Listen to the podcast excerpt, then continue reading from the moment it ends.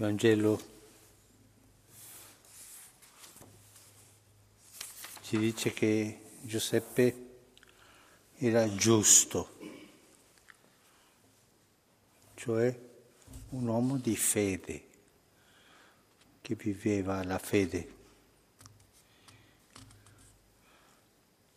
Un uomo che può essere elencato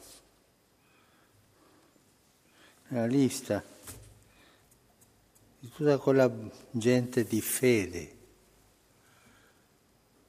che abbiamo ricordato oggi nell'ufficio delle letture. Quella gente che ha vissuto la fede come fondamento di ciò che si spera, come garanzia di ciò che non si vede, è la prova di ciò che non si vede. Giuseppe è un uomo di fede, per questo era giusto non solo perché credeva, ma anche viveva questa fede. Uomo giusto. È stato eletto per educare un uomo che era uomo vero, ma che anche era Dio. Ci voleva un uomo Dio per educare un uomo così, ma non c'era. Il Signore ha scelto un giusto, un uomo di fede,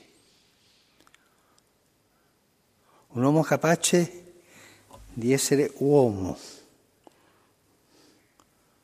e anche capace di parlare con Dio, di entrare nel mistero di Dio. E questa è stata la vita di Giuseppe. vivere la sua professione, la sua vita di uomo e entrare nel mistero. Un uomo capace di parlare col mistero, di interloquire col mistero di Dio. Non era un sognatore, entrava nel mistero con la stessa naturalità con che portava avanti il suo mestiere, con questa precisione del suo mestiere. Lui era capace di aggiustare un angolo millimetricamente sul legno, sapeva come farlo. Era capace di ribassare, di, di fare meno un millimetro del legno, della superficie di un legno, giusto, era preciso, ma anche era capace di entrare nel mistero che lui non poteva controllare. Questa è la santità di Giuseppe. Portare avanti la sua vita, il suo mestiere con giustezza, con professionalità.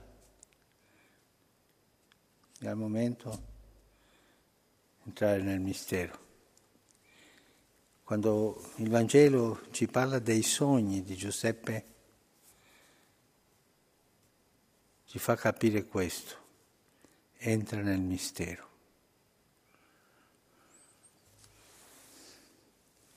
Io penso alla Chiesa oggi, in questa solennità di San Giuseppe,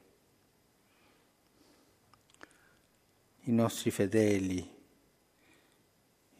i nostri vescovi, i nostri sacerdoti, i nostri consacrati e consacrate,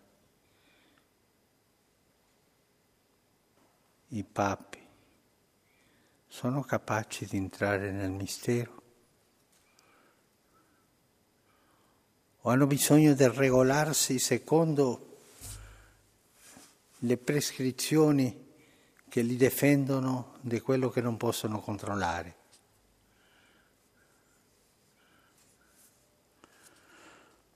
Quando la Chiesa perde la possibilità di entrare nel mistero, perde la capacità di adorare.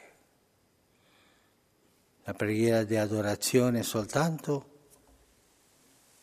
può darsi quando si entra nel mistero di Dio.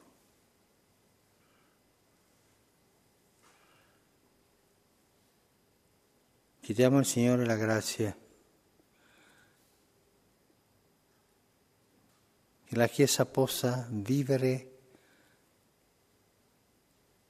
nella concretezza della vita quotidiana e anche nella concretezza, fra virgolette, del mistero.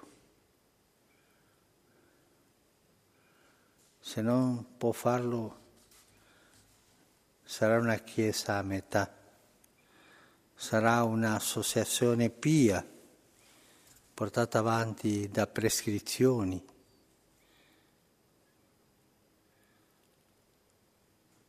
ma senza il senso dell'adorazione.